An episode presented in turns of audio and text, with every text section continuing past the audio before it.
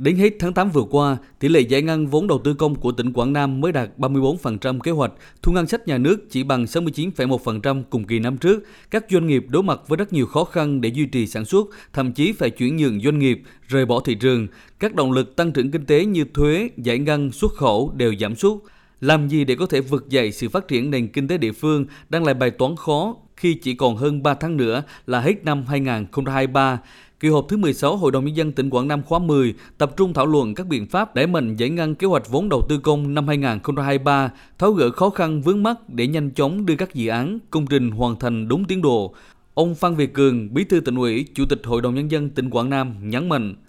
Kỳ họp còn xem xét thảo luận về báo cáo và định hướng xử lý các nội dung liên quan đến kết luận kiểm toán nhà nước theo đúng quy định của pháp luật phê duyệt chủ trương và điều chỉnh chủ trương đầu tư một số dự án đầu tư công giai đoạn 21-25, điều chỉnh bổ sung danh mục dự án thu hồi đất để tiếp tục thúc đẩy đầu tư, đảm bảo điều kiện để triển khai các công trình dự án trên địa bàn, góp phần đẩy nhanh tiến độ giải ngân vốn đầu tư công năm 2023. Tại kỳ họp này, Hội đồng Nhân dân tỉnh Quảng Nam thảo luận nhiều nội dung như sửa đổi bổ sung nghị quyết số 59 ngày 29 tháng 9 năm 2021 của Hội đồng Nhân dân tỉnh Quảng Nam về xây dựng trụ sở công an xã, hỗ trợ công tác quản lý bảo vệ rừng tự nhiên ngoài lưu vực thủy điện,